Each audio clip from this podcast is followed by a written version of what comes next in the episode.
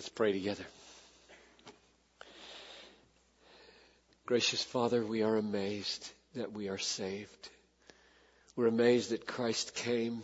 We are amazed that He suffered. We're amazed that He never sinned. We're amazed at the hostility shown against Him, which should have been ours. We're amazed that He bore it all and said, It is finished. And we're amazed that he was raised from the dead. We're amazed that the God man, Jesus Christ, sits at the right hand of the creator and ruler of the universe, that he will come one day in glory. And we're amazed that the Holy Spirit came down into our lives and made us hate sin and love righteousness and cleave to Christ and turn away from all self-reliance. We are amazed that we are saved. Lord, for any in this room who's not amazed at that, I pray that you would either save them or awaken them to what has happened to them.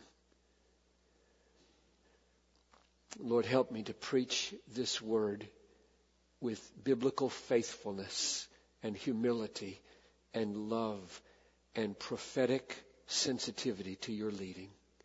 I ask in Jesus' name. Amen.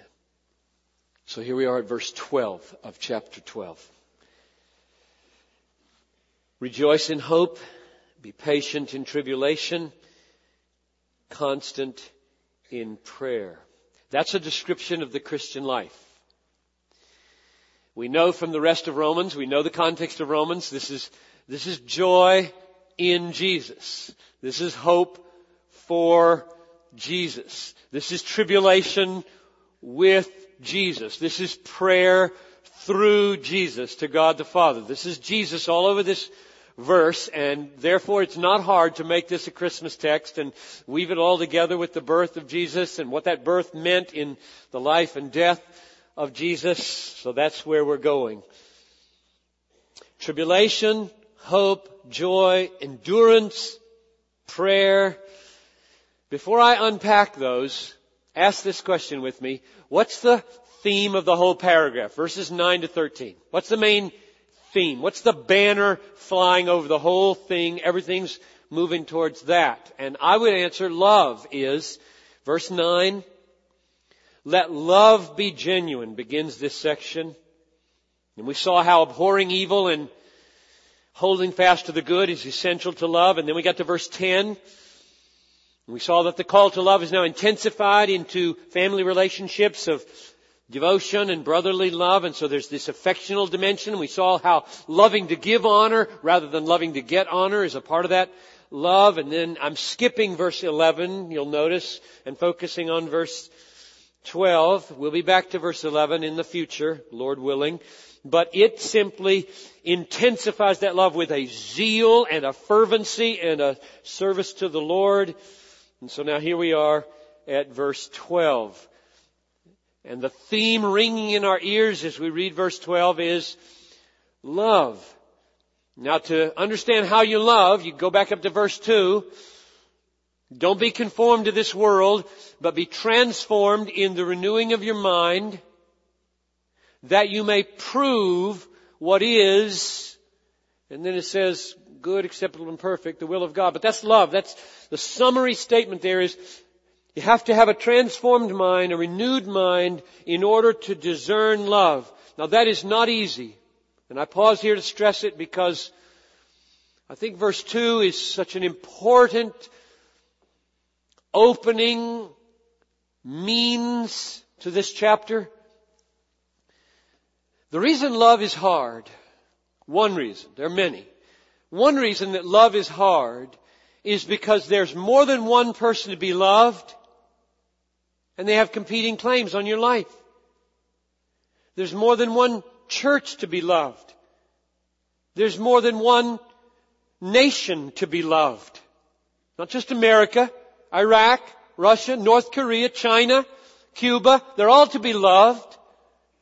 And, and when you especially as a leader, you feel a claim coming to you from a person to be loved, you know that to devote time to that person is not to give time to this person.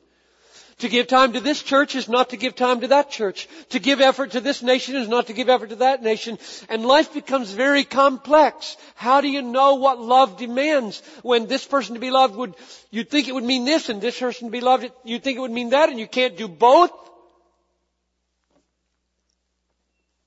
I know of no other way to love than for verse 2 to come true in our lives. Don't be conformed to the world, but have your mind transformed that you may, I'll paraphrase, smell the will of God. Because it's like smelling. It isn't like I got a list of 10 criteria. You meet the criteria, you get love. It doesn't work that way because these people have their, their criteria and these have their criteria and time is here and five minutes here means not there and should it be five here or ten here or an hour here or all day here? Should you give a week to this person? You can't, there's no way to take a list of things in the Bible, a list of circumstances, put them all together, think it through, come up, oh yes, the exact way to love is this person at this time in this way. Life is not like that.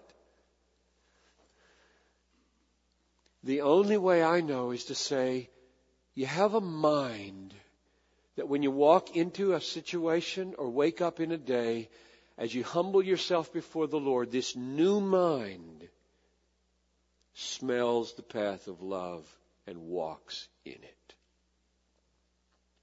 I think all of Romans 12 is written to shape that mind. Remember I said, was it last week I said this? That the Holy Spirit works by power from inside and by word from outside. The fruit of the Spirit, love, doesn't just emerge from power from within, no word from without. And it doesn't just result from word from without, like love, and no power from within. It's, it's the Holy Spirit going at us two ways. He comes from without by word, He comes from within by power, and He creates a kind of mind that discerns with the mind of Christ and thus sniffs out love. We're not perfect at this. Don't, this, this mind is embattled mind. It's a, an effort to always be increasingly conformed to Jesus. Verse 12, rejoice in hope for love's sake. Be patient in tribulation for love's sake. Be constant in prayer for love's sake that Christ might be exalted. So now I'm ready to move to ask, okay, how do they all relate? Love, joy, hope, endurance or patience and tribulation and constancy in prayer, have they got any relationships to each other? Are they just beads on a string? One, two, three. Or are they more interwoven than that? Let's start with one of them, namely tribulation. Tribulation, I start here because it's unique in the list. If you list off uh, joy, love, hope, patience, constancy in prayer. Those are all virtues that rise up by grace in your heart. Tribulation is not a virtue. It comes at you from outside. Disease, rejection, marital strife. Tribulation comes at you and then you have to deal with it. So I'm going to put that first and talk about it. And, and the way I'm going to treat tribulation here in verse 12 is it's the environment or the setting in which you love, in which you rejoice, in which you hope, in which you're patient, in which you pray. All the other pieces of verse 12 are happening in the environment of tribulation. And my main point is, it's normal. Tribulation is normal. Some tribulation we share with unbelievers, right? Sickness, death, calamity. Some tribulation is unique to Christians, being mistreated for Christ's sake.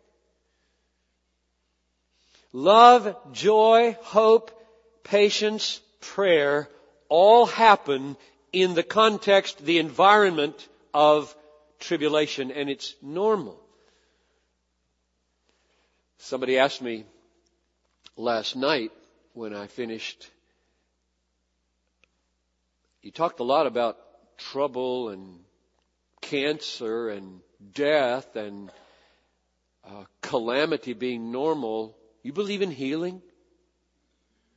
You believe in rescue? I said, absolutely I do. Anybody that comes to me, end of the service down here, who's sick, I'm going to pray for their healing. And I don't feel the obligation to say out loud, if God wills. I know that's true. God is sovereign. But I want to lay hold on faith and pray that God would grant me the faith to believe He's going to do this and, and see miracles happen. Amen. God has broken into this world. The kingdom has come. We're experiencing miraculous things. That is not the norm. The norm is pain. Jesus was the best man who ever lived and suffered the most with the most affliction. We do not deserve to have any less affliction than the best man ever had.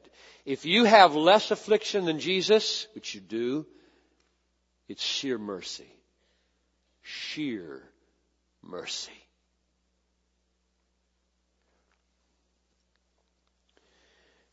Born in absolute scandal, right? Conceived out of wedlock. For goodness sakes, he's the Son of God. Born illegitimately. Now we know from the Bible, from Matthew and Luke, he was conceived of the Holy Spirit. There was no fornication. Hardly anybody knew that. They just knew this baby was conceived before they were married. He lived with that his whole life long. You can see it in the Gospel of John when the Pharisees get in his face. We have Abraham as our father. We were not born of uncleanness. They threw that in his face till the day he died. You're a bastard. He was born in a feeding trough for animals. He was immediately attacked and they just barely missed him as he had to become a refugee to Egypt for two years. Tribulation after tribulation till the last one, namely, we have no king but Caesar. If you don't do this, you're no friend of Caesar's. Crucify him. And so he dies on a trumped up charge of sedition, like a piece of meat on a cross that he didn't deserve and he was the best man that ever lived. Way better than you are, I promise you. And therefore, that's where Christianity begins. Whoever does not bear his own cross and come after me cannot be my disciple. Luke 12, 27. If they call the master of the house Beelzebul, how much more will they malign those of his own household? You remember how Paul took this and applied it to Christians? He planted churches all through Asia Minor. He went on his first missionary journey, planted them in Lystra and Derbe and Iconium. Then he came back and he did Christianity 101 in every church. Got to get these Christians grounded in the basics of the faith. They're brand new believers. What was he teaching? Here's one sentence from his curriculum. Acts 14:22 through many tribulations we must enter the kingdom of God. Every new believer was schooled. You will suffer. It is normal. Through many, not a few, not occasionally, through many tribulations we enter the kingdom. There is no other pathway there. If you're saying to yourself right now, hmm, I'm not having any. My response is, you will. You will. And better for you to hear me say this now that it's normal so that you don't react when it comes as though, whoa, where did that come from? I didn't bargain for that. That doesn't belong to Christianity. I'm a child of the King. Keep that away. That's not going to happen. You are going to have tribulation, trouble, pain, calamity, disease. You will die. And it probably won't be pretty. You need to know that. That's coming.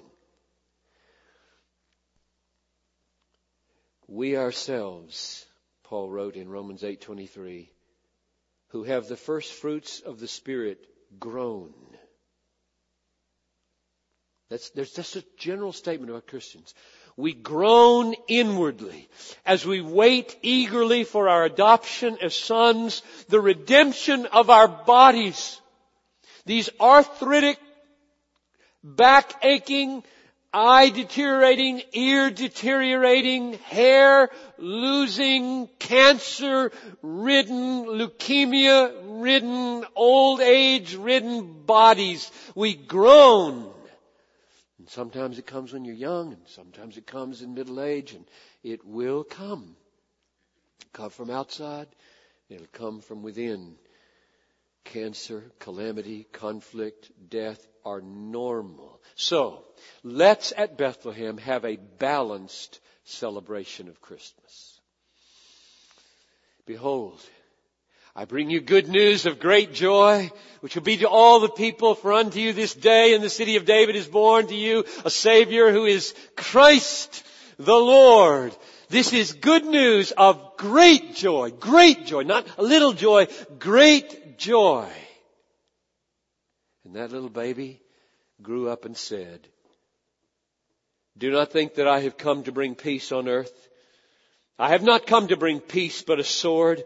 I have come to set a man against his father, and a daughter against her mother, and a daughter-in-law against her mother-in-law. And a person's enemies will be those of his own household. So let's have a balanced Christmas celebration.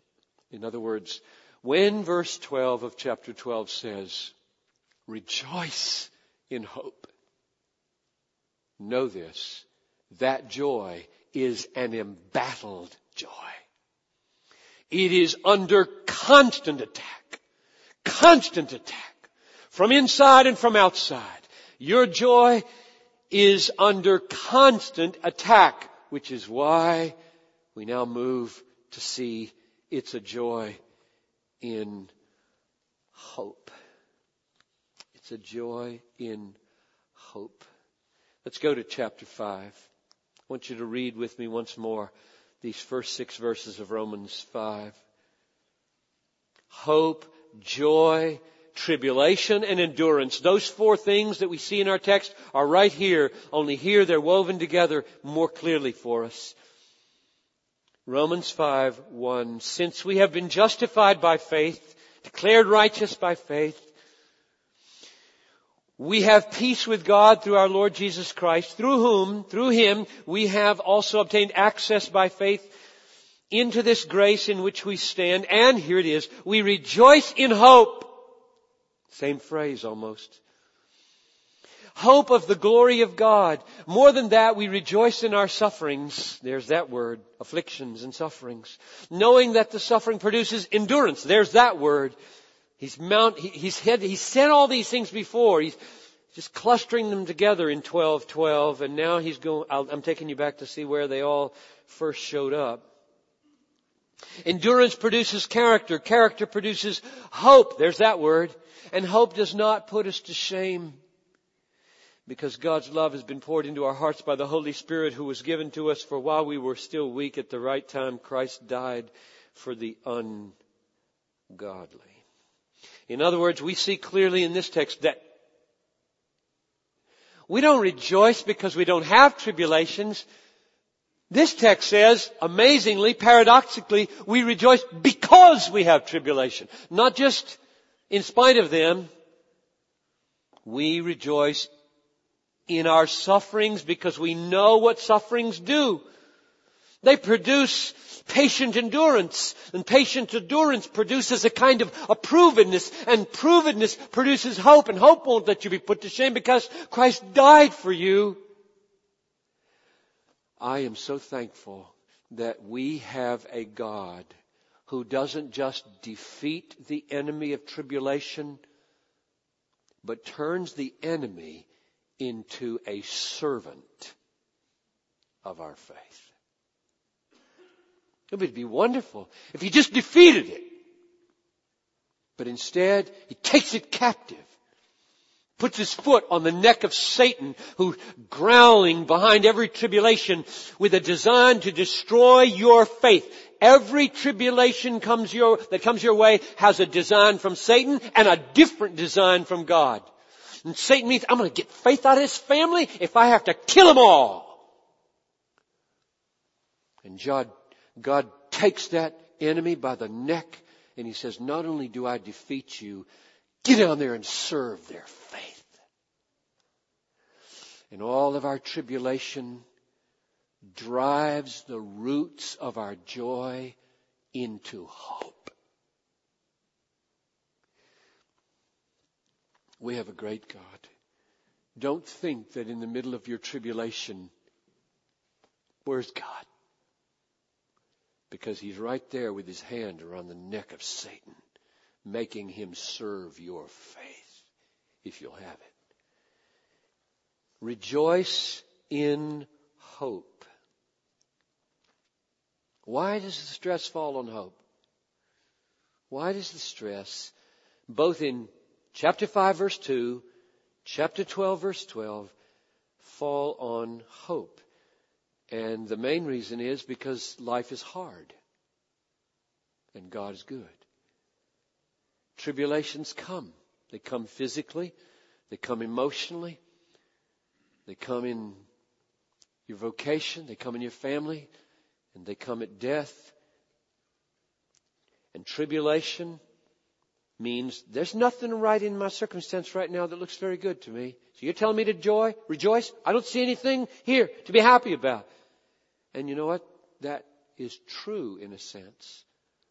Unless those things around you, all those negative, non-joyful things, drive your joy and its roots down into hope which is on the other side of the tribulation. For the Christian, the best is always yet to come. Always. No exceptions. The hour before you die, the best is yet to come.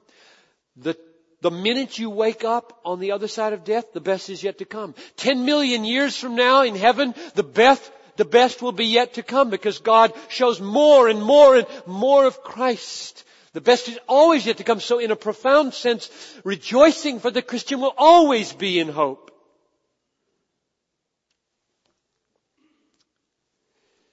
Ground and goal of hope. What is it? What's the ground of your hope? What's the goal of your hope? What is it in? Let me just give you a sentence to explain those two words, ground and goal. If you were back in the Civil War and you were on the, the Union side, the sentence might come out of your mouth. Ulysses S. Grant is our only hope. Now, that's not a hard sentence. And it's got in it these two things that I'm looking for. Ground and goal. You're saying Ulysses S. Grant is the ground, the basis, the foundation. His savvy, his ability to make this happen. We're counting on you, Grant. And then you say, Ulysses S. Grant is our hope for victory. I said only hope. Our hope for victory. Victory is the goal. So hope looks back to Grant and forward to victory. Now, I'm coming to this text and saying, what is the ground and the goal of hope here? Chapter 5 verse 2 again. Since we have been justified by faith, I'm sorry, verse 1. Since we have been justified by faith, we have peace with God through our Lord Jesus Christ. That's the ground. God's righteousness lived out by Jesus Christ, Christ's blood come together and take away all our guilt, absorb all of God's wrath, provide a perfect righteousness so that we have a ground of hope in the midst of tribulation that is so much more firm than anything else here and the roots of our joy can go down into this basis or this ground. So I need to ask you here, I need to stop and just get real specific. If you die tonight, Noel and I pray together before we go to bed at night. Hold each other's hands before we sleep. Sometimes we're sitting in bed when we pray. Sometimes we're kneeling by the bed when we pray. I'm real conscious that I might never wake up on earth. And very often we say things like, Lord, very explicitly we say, you are our Lord. By the Holy Spirit we say that. We look away from anything we've ever performed or done. We're counting on you. If we die, so here's my question. If that happens to you tonight, and God asks you this question, what right do you have to come into my holy presence as a sinner? You're a sinner. What right do you have not to be incinerated by my holy wrath? What are you going to say to him? Are you going to say, I was a member of Bethlehem. That's a good church. No, we're sinners. All of us. It's not a good church. God is good. We're sinners. Well, I was baptized or I was better than Joe. That, that won't cut it. Those are all wrong, hopeless answers. There is one answer. The answer is I have no rights to go to heaven in myself. But you told us in your book, Father, you dare to call him Father. You told him, you told us in your book that Jesus Christ came into the world and he died for sin. And he lived an absolutely perfect life of righteousness. And he rose again. And that if anyone would look away from themselves to Jesus and believe in him as the one who bore all their sin and provided all their righteousness and was the precious treasure of our lives, that if we would look away to Him and not to ourselves, that you would count His righteousness for us and our sin on Him. And we did that. I did that. Big smile's going to come on God's face. He's going to say, that's a very good answer because it exalts my son and it exalts me and it puts you down. And that's the kind of people that are in here. Come on in. That's the ground of our hope. Jesus Christ, blood and righteousness.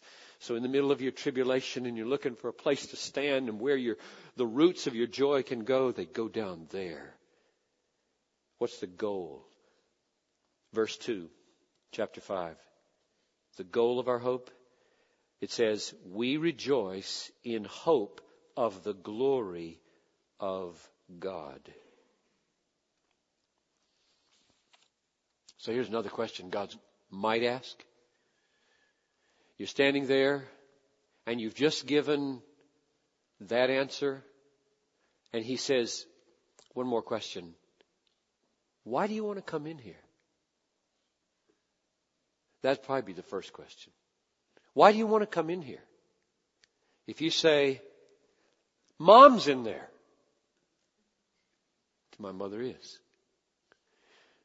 If you say, I hear there's no sickness in there. I don't like being sick. If you say, hell is hot and that's the only other alternative. I don't want to go there. Those are really bad answers. They're all bad answers. They're not false. They're not false. That will be gift. That's not the right answer. Because there are a lot of people who exalt health and exalt mom and exalt freedom from pain, which doesn't exalt Jesus at all. The right answer goes something like this.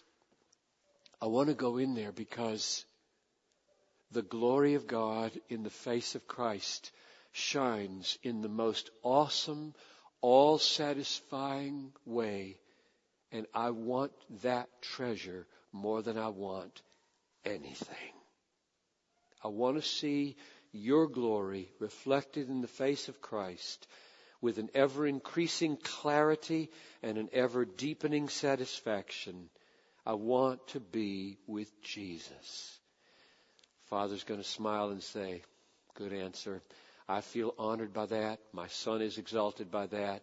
You come in and we'll throw in mom and freedom from disease along with it. So the ground and goal of your hope is Christ. Now someone might ask at this point, this feels really limiting to say that our joy should be in hope because it feels like you're saying that, that things in the present you can't be happy about. You can't rejoice in poinsettias or children singing or family getting together at Christmas or a good meal this afternoon. You, you, you can't, you rejoice in hope. So what's, what's your answer to that, Piper? Two answers. A shepherd answer and a wise man answer.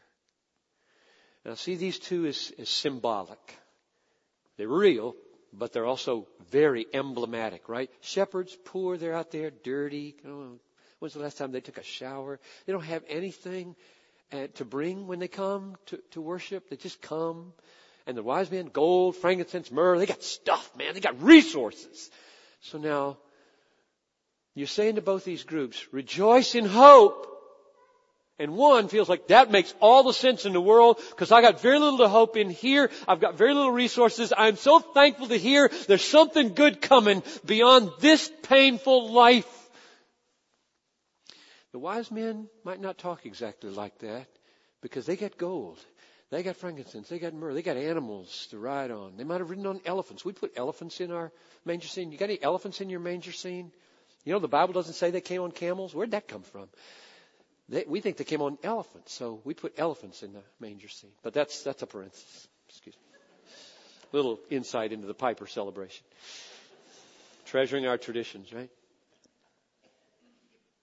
What is it, what is a man who has gold and frankincense and myrrh and elephants say when he's told, rejoice in hope, when he's got so much around him that he, he can rejoice in? The Bible is real clear that God gives good gifts to us to be enjoyed. You should enjoy dinner this afternoon. You should enjoy your family this afternoon. You should enjoy the measure of health that you have, but only as a gift from God and as an, a pointer to Him as the ultimate satisfaction of your soul. All the pleasures of life point to the one pleasure, Jesus Christ. Everything here is dim. Everything is reflection. You may think sex is really hot stuff. You may think that food is really hot stuff. You may think that having a great job or being married or whatever is really the end of the line. It is joy and pleasure intense. Promise you, trust me, it isn't. You will barely remember it when what it is pointing to is given you in the age to come. And all that will be in Jesus. So, I say, for the wise men, and we're all in that category in this room. We're all in that category in this room. We're in the wise men category. We got clothes on our back. A vehicle ready to take us home. Homes, apartments to go to. Food on the table. We're in the wise men category. And God says, rejoice in hope in the sense that all your pleasant experiences now send your heart flying to the giver to embrace as the ultimate joy of your life. Then they won't be idols. If you embrace meals, embrace sex, embrace money, embrace house, if you embrace all that as an end, you're an idolater if you step on it and it becomes a springboard to praise and thanks to Christ your treasure, then it's not an idol anymore. It's doing what gifts are supposed to do. Let me sum it up. Tribulation is the environment of our lives and normal. Cancer, conflict, calamity, death. They're all normal. However, Christ, in the fullness of time, broke into this calamity, broke into this disease, broke into this conflict, broke into death, put humanity on, was tempted in every way like we are, wore every pain you'll ever know, defeated it all, and opened paradise so that now He Himself is the object of our joy, standing at the center of paradise, and our joy now in the midst of tribulation is not a joy in this stuff which going wrong all around our life. It's a joy driven down into hope, resting in Him as our goal and glory. and ground. And that joy, I'm going to pick up a text here from Hebrews. That joy, which is in hope, is what provides the endurance in the sacrifices that love demands. Let me read you one verse from Hebrews 12. Look to Jesus, the founder and perfecter of our faith, who, for the joy, there's that one, set before him, that's hope, endured the cross, that's love. Have you ever thought that the greatest act of love that was ever performed was performed by the power of joy rooted in hope. say it again. The greatest act of love that was ever performed, the death of Jesus Christ for your sins, the greatest act of love that was ever performed was performed in the power of and sustained by joy rooted in hope. For the joy set before him, he endured the cross. And so I say that's the way it will be for us. Let me close by a warning. Do not go away from this message thinking this. Well, there was another one of those otherworldly, conservative, biblical, fundamentalistic calls to drop out and wait for the kingdom. You know that's not what I'm saying. Because that's not what Jesus did. Nor Paul, nor any great Christian who has ever been satisfied in Jesus. I'll say it this way. If your hope, right now, if God is awakening in you an unshakable and all satisfying hope for your future, the result will not be dropping out.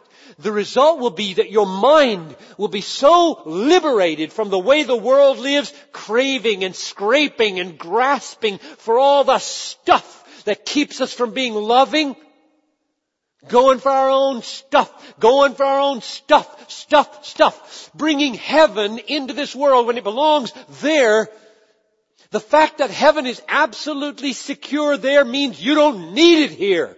So you don't need that heavenly family. And you don't need that heavenly church can be an imperfect church and you don't need that heavenly cabin and you don't need that heavenly car and you don't need that heavenly food and you don't need that heavenly neighborhood. You can let it go because it's just over the hill. 58, it's just over the next horizon. Everything you've ever wanted, 10,000 times over. Why would you devote this life to that when it's free just over the next hill. Instead, the biblical response, the Christian response, the Christ-like response to heavenly mindedness is to be very earthly useful. Engaged in politics, engaged in the neighborhood, engaged in pain of people around you, you're not walking away from pain. You're walking toward pain because God has lifted yours and driven your joy down in an unshakable root of hope. So don't walk out of this room saying another one of those pie in the sky hope sermons. It isn't pie, I promise you. It's Christ and it's real and it's coming and the effect it has is liberation from worldliness and release of love. And the way you sustain the late nights and the early mornings and the rejections and the hardship and the inconvenience of love and the perplexities of the beloved and how to love a hard, depressed, person is sustained by the joy set before us. We endure the cross. Now, you might wonder, this sounds like the sermon's over, which it is. Why didn't you say anything about prayer?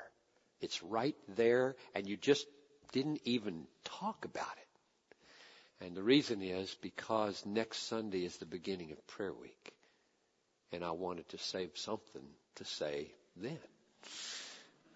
And I've got lots to say about how joy and hope and love and patient endurance and tribulation all have to do with prayer.